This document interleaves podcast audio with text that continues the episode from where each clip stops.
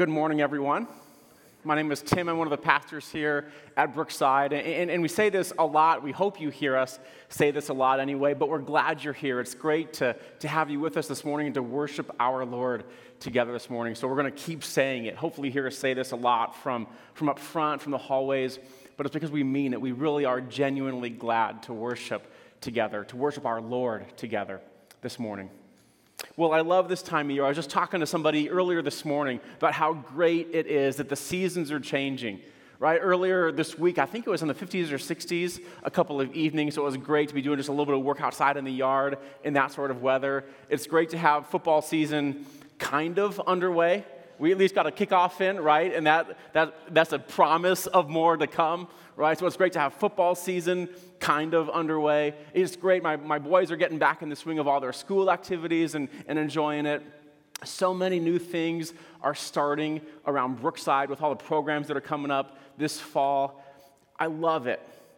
But usually it's about this time of year that I also start to feel a little overwhelmed with the flurry of activity that's kind of trying to get my attention, right? I mean, there are so many good things that are trying to fill my schedule and get on my priority list. And I know I'm not the only one that feels this way. I talk with other people all the time who are in that same kind of whirlwind, trying to get a handle on how are we going to kind of put the things that matter most front and center in our lives.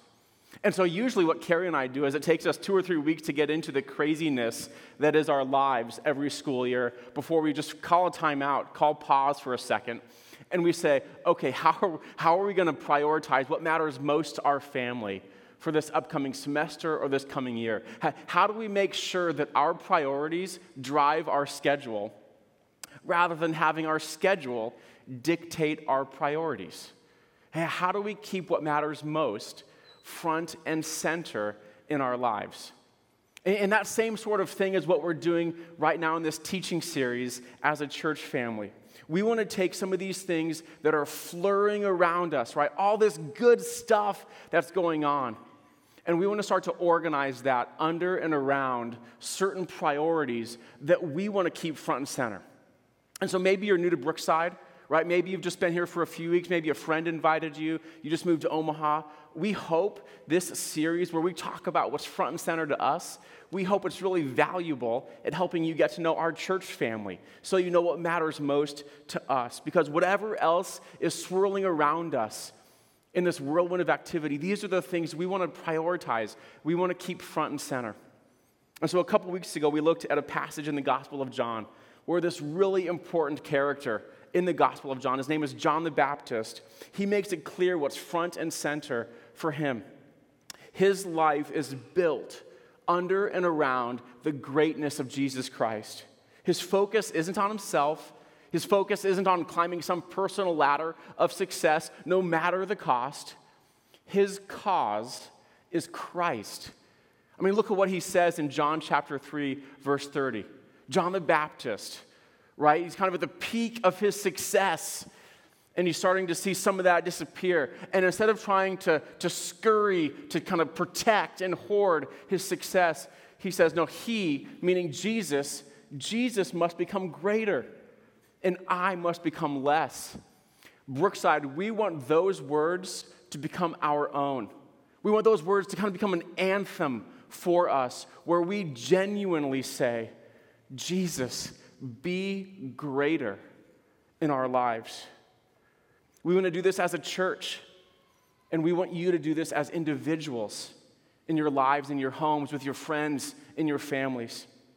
And then last week we looked at two kind of manly men guys in the Old Testament King David, who, who would become King David, I guess, and Jonathan. And we looked at these two men who had this deep friendship. And we learned about true community. You see, we weren't designed to do life alone. And in this world of, of loneliness and superficial relationships that we kind of find ourselves in, we want to figure out how to lean into God's design for us. Since we were created to live in true community, what does that look like? And how do we figure that out and move in that direction with all of the awkwardness and mess that usually goes along with that? But how do we move that direction to live lives of true, deep community with others? And so I love that 160 people responded last week and made connections into our community groups. It's great. We want to figure that out, right? How we continue to be a church that prioritizes true community and keeps that front and center. So, so all of that is just where we've been. So now let me pray for us, and then we'll move into new territory, get into what we've got for today. Heavenly Father, God, e- even now, I, I pray for us that we would make John the Baptist's words that we just read. God, help us to make those our own. Jesus, uh, may you become greater. May we become less. For these next few minutes as we're together, this afternoon in our, in our homes, with our friends, our families, our neighborhoods, and God, this week, may, may you become greater. And now, Father, as we turn our attention to the Bible, God, God, my request is that you would just open our eyes so we would see wonderful things in your word to us. God, by your Holy Spirit in us, give us ears to hear, give us lives that are ready to obey, and, and give us hearts that delight in what you've spoken to us. So, with Jesus, we love you and we pray these things in your name. Amen. Well, a lot of you know that I am a huge Husker fan. And so, so even though all we got to see last night was, was kickoff, it was worth it for me. Like the, the whole buildup of yesterday, just to see the tunnel walk, to see the kickoff, and I'm like, okay, that was enough, right? Saturdays have meaning again. But, but as much as I'm looking forward to next week, right, and the weeks after that, and actually seeing some playing time, uh, obviously, what, what I'm most concerned about as a fan is the game time of what actually happens on Saturdays when the Huskers are playing whoever they're playing and how they're competing during that 60 minutes of game time. But it was interesting for me this last week to hear Coach, Coach Frost. He was in a press conference just this last Monday, and, and he kind of gave a little bit of insight into what's most important to him as he thinks about the team. Listen to this. So, so here's the setup. One of the reporters in the press conference asks Frost whether he feels like his team would be game ready for Saturday. And here's what, here's what Coach Frost says He says, We've got to have a good week of practice. We preach to the guys all the time that you don't show up on Saturday and all of a sudden play well. Right? Monday, Tuesday, and Wednesday, these determine how well you're going to play on Saturday. Then he continues by saying, We win the game or lose it today, Monday, or tomorrow and Wednesday. Saturday is just a reflection of how well they've prepared. I mean, did you hear that? What matters most to Scott Frost isn't Saturdays. Now, I'm sure he cares a lot about Saturdays. But what matters most to him is what happens on Monday and a Tuesday and Wednesday. Because we just read it, right? Because Saturdays then are just a reflection of that. And so Scott Frost knows what every coach in here, what every athlete in here, whatever, whatever musician or performer, whatever, what all of us in here know that you play how you practice. If you want to play at a high level, if you want to play well, you've got to, you've, you've got to, you've got to, uh, you've got to prepare well, you've got to practice well. And in the New Testament book of 1 Timothy, the Apostle Paul, what he's all about in this letter is helping Timothy play well as he leads the church in this really important city in the first century called Ephesus. So, this book, 1 Timothy, is written towards the end of Paul's life. He knows that he just has just a little bit of time left, and he knows that he's passing important information off to one of his key, probably his key successor in ministry. And so, this book is just dripping with intensity. And the clear focus of this book, what's, what's closest to Paul's heart here, is that Paul wants the church in Ephesus to be vibrant to be healthy, to be flourishing, right? The, he, he wants the church to embody the gospel and to advance the gospel in a city that needs the gospel. And so this is mission critical for Paul to pass along to Timothy. He wants Timothy to serve faithfully. And these are all the same sorts of things we're passionate about today How do we embody and advance the gospel in our city that needs the gospel? And so, what that means is what Paul tells Timothy in 1 Timothy we should all be listening in. This is for all of us. This isn't just 2,000 years ago, this is for today. And then in the middle of this playbook, where, where Paul is telling Timothy, okay, here's what a healthy church looks like. In the middle of this playbook, look at what Paul tells Timothy in 1 Timothy chapter 4, verses 7 and 8. In the middle of verse 7, Paul says, train yourself to be godly. Right? In, this, in the middle of this playbook on how to build a healthy church and how to, how to play well, right, as a church, Paul says, Timothy, you, you play how you practice. And so, if we want a healthy church, Timothy, train yourself to be godly. Verse 8 For physical training is of some value, but godliness has value for all things, holding promise for both the present life and the life to come. Train yourself to be godly. This is the next priority that we, that we will keep front and center in the life of, of Brookside, in the life of our church. Now, when some of you hear that phrase, train yourself to be godly, I, I can imagine that, that some of you are conjuring up this word godly, and, and you think of some image of a super Christian. I mean, whatever that even means to you, you hear that and you say, I can't be godly. Or, or others of you hear that command, train yourself to be godly, and you think of someone who lives this really boring life that's removed from everything that you deal with Monday through Saturday. And you hear that and you're like, I don't want to be godly. Well, to all of you, let, let me say, keep listening, right? Don't tune me out. Don't plan your exit yet. Because as we dig into this passage, because that's what we do at Brookside. We just want to keep digging into passages and see the truth that is there for us. As we dig into this passage, you'll see how good of an idea it is for you to train yourself in godliness. And so here's what we'll see today. Just through a few questions we're going to ask of this passage. We'll ask, what even is true godliness? And we'll see that true godliness it's not boring. Instead, true godliness is inviting and compelling. We'll ask, why does godliness even matter? What difference does it make? And we'll see, just in those verses we read, Paul gives us clear motivation that he says, training yourself for godliness is, is the best, it is the most lasting thing you can do. And then, last question, we'll just get practical. We'll say, okay, how can I do it? How can I grow in godliness? Because here's the difference that studying a passage like this can make in your life. You can move from saying, I don't want to grow in godliness, to saying, okay, I, I want that. And I see the value that it has for my life.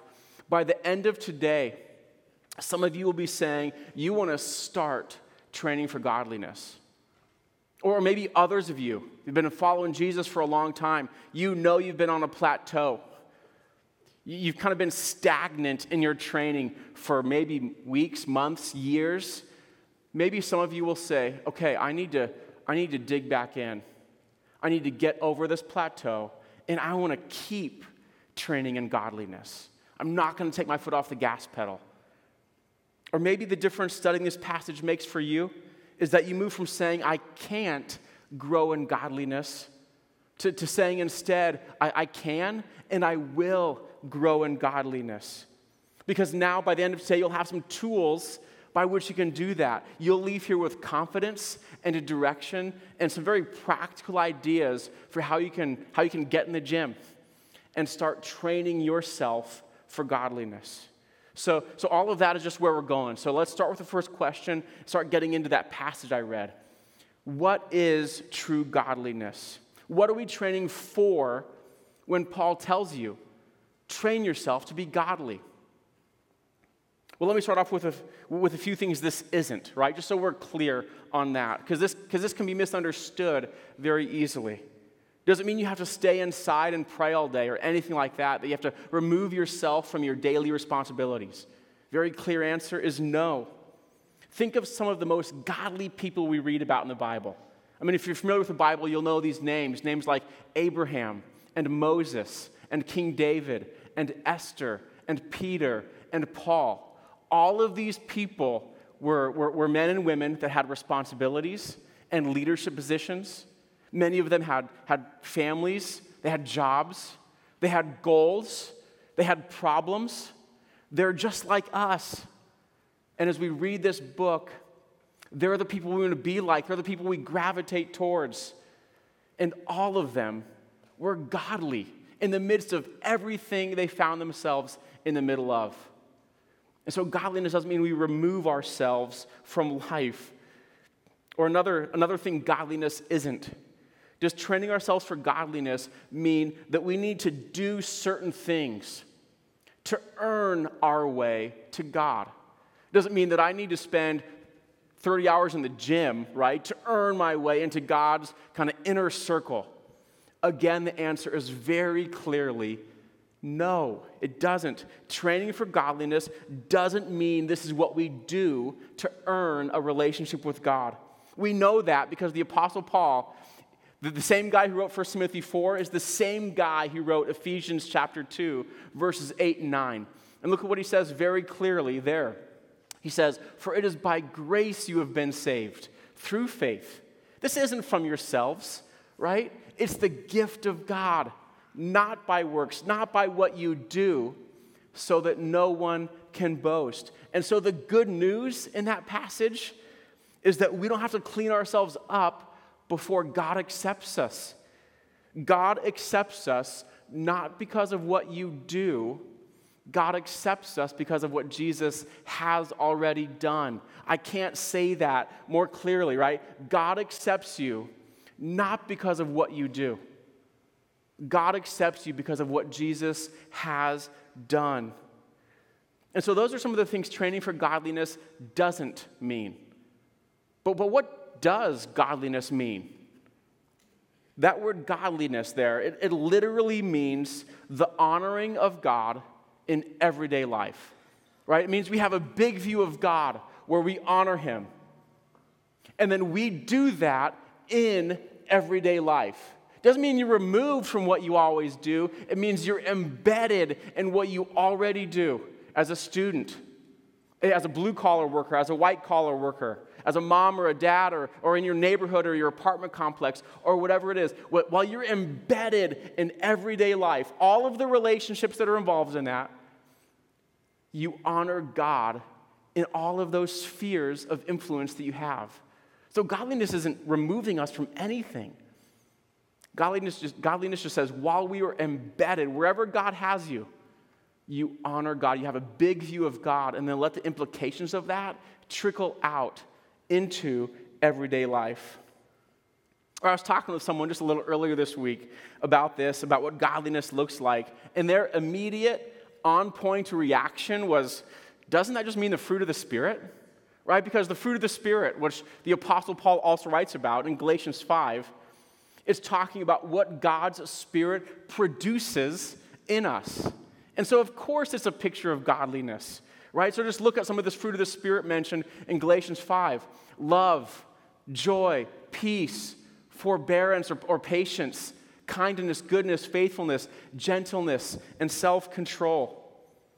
This picture of godliness there in that fruit of the Spirit, there is nothing unattractive or boring about that. I mean, I'm, I'm drawn to that. I, I spend a lot of time having lunches and meetings with guys, right? As we talk about godliness, I bring this passage up sometimes. The men that I talk with, they are drawn to this right? Because these virtues, they raise the bar on how, how we're to live. Who doesn't want to be more joyful, more peaceful, have more patience, have more self control, be more gentle? Everybody wants that because we all know when we grow in these things, it sends ripples out into every other area of our lives. Everybody wins when you grow in the fruit of the Spirit. Everybody wins when you grow in godliness. And so when we see that godliness is, is exemplified in those sorts of virtues that we already know we want, then suddenly godliness isn't something to be avoided. We want these things. Suddenly, godliness is something to be embraced and pursued. We train ourselves in it. So let's drill a little bit more deeply into that by looking at our next question Why does godliness matter? What difference does it make?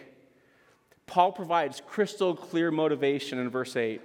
He says, for, for physical training is of some value, right? So, so physical training has its place, but godliness has value for all things, holding promise for both the present life and the life to come. Just think about that. Godliness holds value for right now godliness holds value for the present life. At Brookside, we want to make it known very unapologetically that we really believe that following Jesus is the best way to live. So if you're empty or unsatisfied or restless, we would say maybe that's because only Jesus can fill that void in your heart. Because that's the way we're designed, right? Our hearts are restless until they find their rest in Jesus. This doesn't mean, mean following Jesus is easy. It's not rainbows and unicorns or whatever else you think of, right? When you think of, of easy living, it's not some kind of nice downhill coast on a sun, sunny day. Following Jesus doesn't mean you get everything you want. But I would still say it is the best way for us to live. Because it gives us, it gives us purpose and meaning. It, it, it roots our identity in the right things. Because following Jesus reminds us that, that He's the King of the universe, not you. And every now and then it's good for us to be reminded that we aren't the King of the universe. It reminds us that He's our master, so we follow Him as our, as our Savior and our Lord. And at the same time, it roots our identity in knowing that you are more loved than you can, than you can ever imagine. Because this King of the universe, this master of our lives, became human and died on the cross for you. And so it roots our identity it, that we're beloved, right? That we, that we are the friends of the King of the universe, even as we remain his disciples. Following Jesus, it gives us mission and purpose that is bigger than anything that I would have scripted for myself, right? And so, so following Jesus, godliness, it offers promise for for the present life, for the way you live this afternoon, for the way you live this week, for the way you live this semester. Godliness holds promise for the present life. And then godliness holds promise for the life to come. A couple times a year, Carrie and our, our four boys, they usually head out of town for a few days. They go back to her parents' place in central Nebraska, just hang out there, spend a few days with her family. And I stay back and I work and I fill up those days and a lot of those evenings with a lot of meetings I just want to stack while they're, while they're gone.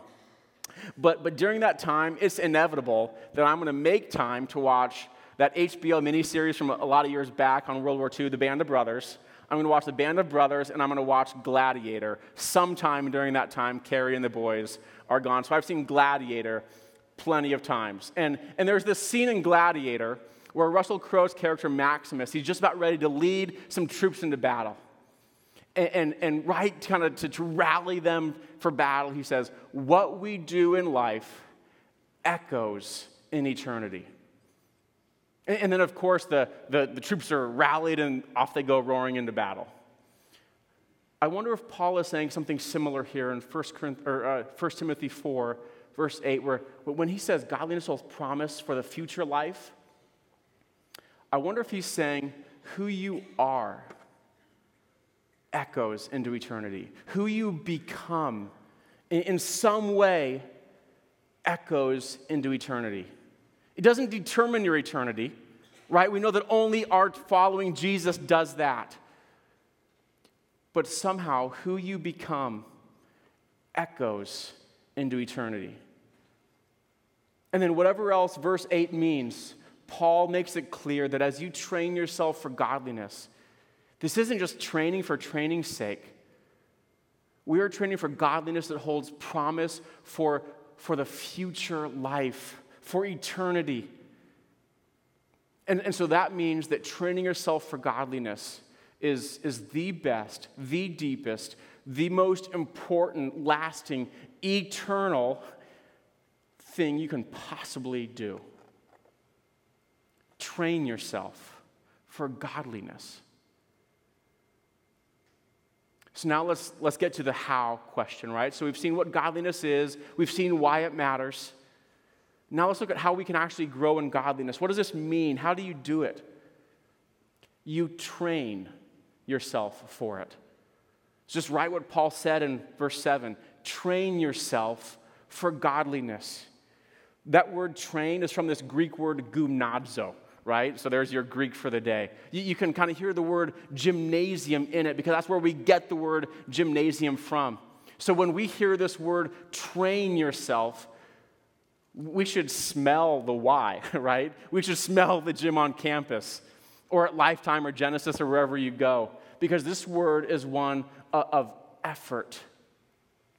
It's sweat and strain and pushing yourself past every limit you think you have to get one more rep in. This is an intense, strong word. Train yourself for godliness. In other words, Paul is saying, no one here will drift into godliness. It, it, doesn't happen by accident. You won't just magically wake up one day and say, wow, I'm really godly today. You, you train yourself for it. So, just like everybody that's training for maybe a marathon or whatever you're training for, just like you train intensely for those sorts of things, we train intensely for godliness.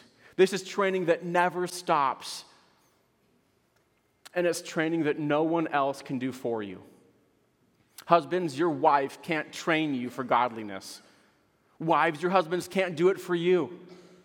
Children, students, your parents, coaches, whoever, they can't train you for godliness. They, they can be a help and a support along the way. But this is only something that you can do for yourself. Train yourself for godliness. So, so, so let's get specific on what that means. If someone's going to come up to me and say, Tim, what are, what are just a few things I can do to start training myself for godliness? Without hesitation, here are the four things I would point them towards. These are four, four ways we can train for godliness that, that followers of Jesus have been doing for thousands of years, right? They're rooted in the Bible and they're tested by time. So we want to pay attention to these things. There's obviously more than four.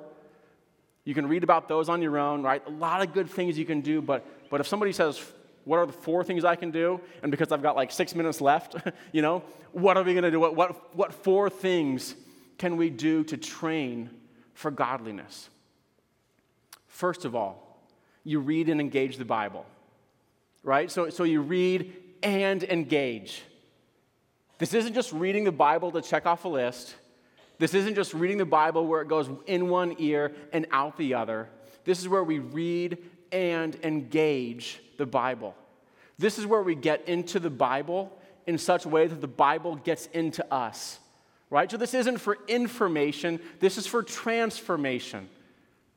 We read and we engage the Bible. Dallas Willard is a guy we quote around here often.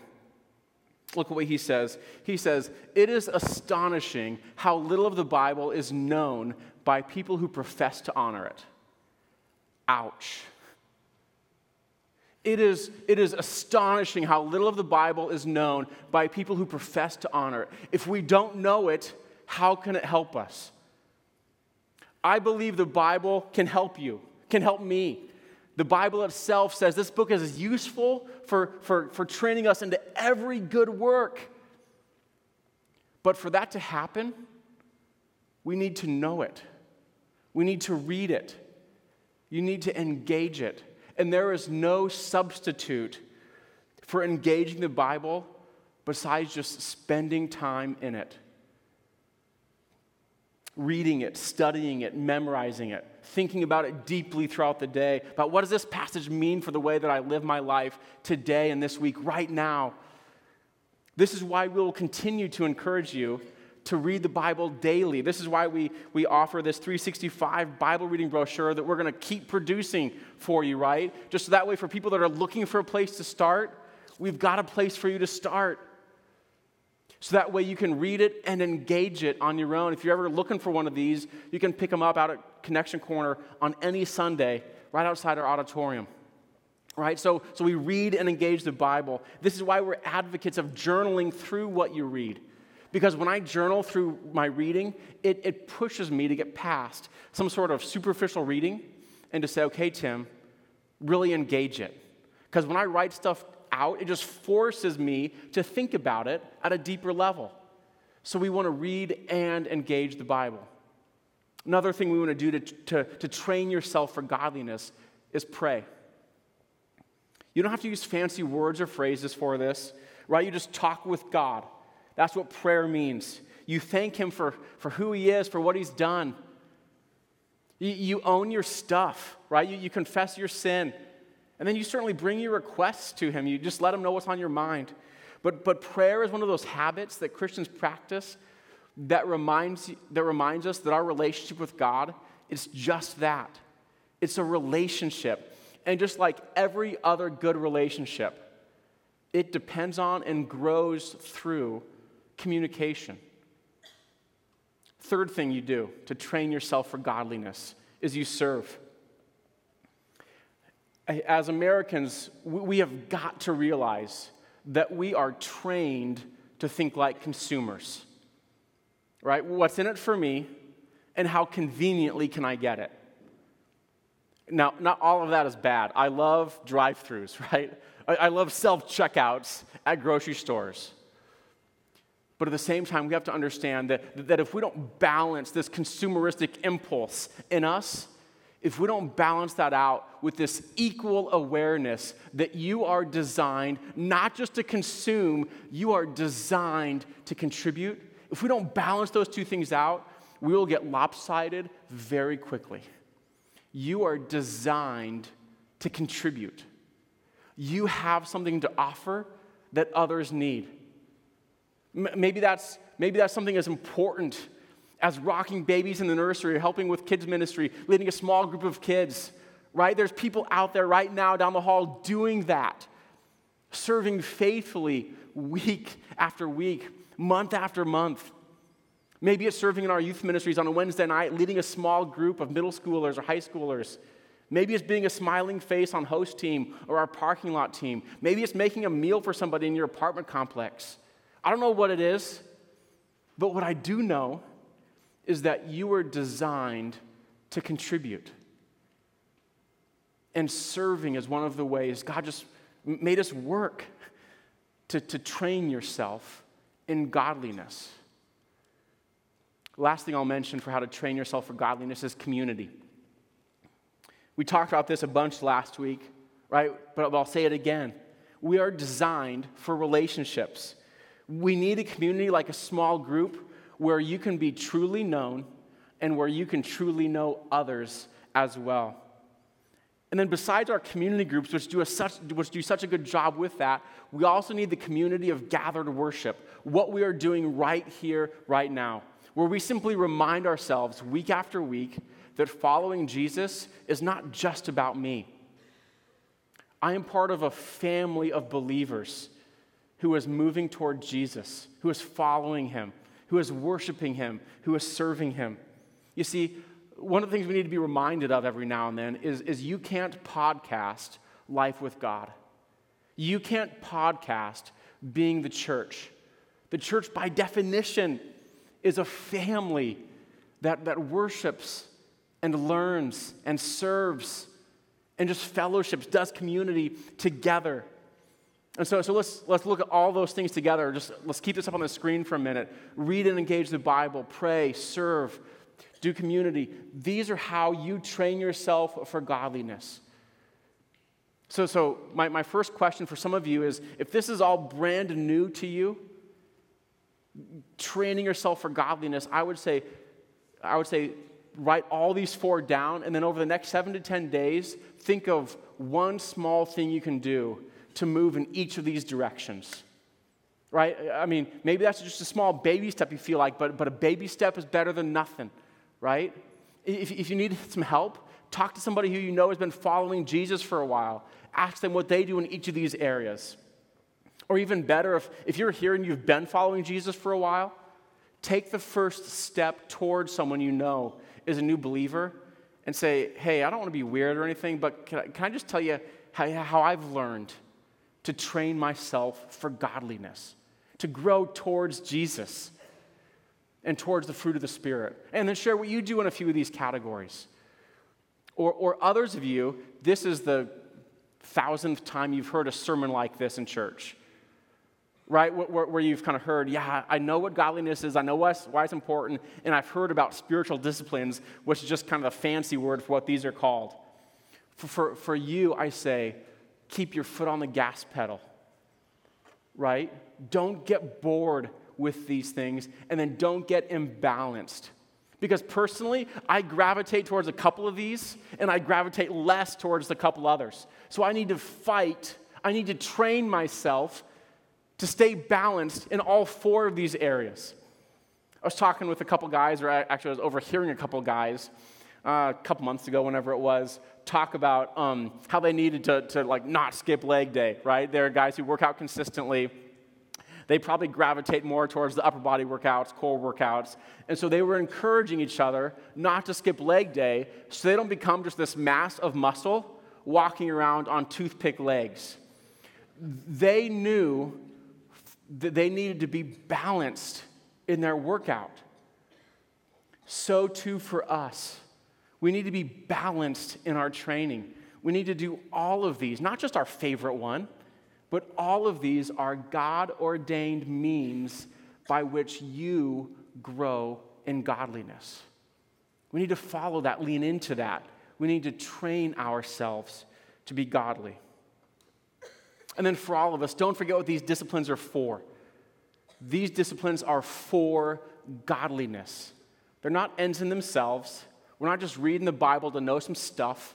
We're not just serving with middle school to fill up a Wednesday night. We are training ourselves for godliness.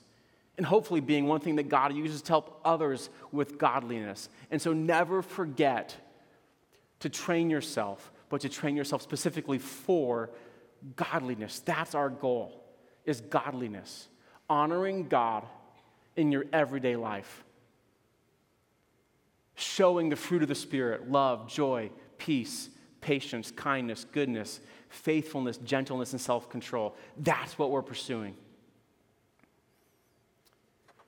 All right, I know for the last few minutes I've been talking a lot about things that we do to grow in godliness. And we don't want to back away from that as we put ourselves under the truth of what we've seen in 1 Timothy 4. But at the same time, I want to make sure that we all hear that as you train yourself for godliness, God's expression in that isn't like one of angry demand, right? Where he's this coach yelling at you with spit coming out of his mouth, do that lap faster, kind of always looking at his, that's me with my stopwatch or whatever he's doing, right? That's not God's facial expression. Nor, nor is God's facial expression one of disappointment, where he just slumps his head, shrugs his shoulders, and says, Well, I guess Tim messed up again. It's not what God does when we, when we trip up or fall short. You see, God's facial expression, I believe, as you train yourself for godliness, as you move this direction, as you put yourself in this lane, God's facial expression is one of, is one of care and, and invitation. He's cheering you on in all of this, even if you stumble, and even when you move more slowly than you want to move towards godliness. And the reason I can say that so confidently is because of the good news of the gospel. Because God's acceptance of you doesn't depend on what you do. God's acceptance of you, his pleasure in you, is entirely because of what Jesus has already done for you. And so, again, let me just say it we don't do any of these things to earn favor with God. Everything we do is a response to the grace that we've already been shown. This is grace that you have been offered and can experience by just choosing to place your faith in Jesus, saying, God, I know I'm a sinner. I want to follow you as my Savior and my, and my Lord. And so, so I'm going to move that direction with you firmly in place as my Savior and as my Lord. Let me say it as clearly as I can. Everything you do to train in godliness, all of that rests on what Jesus has already done for us.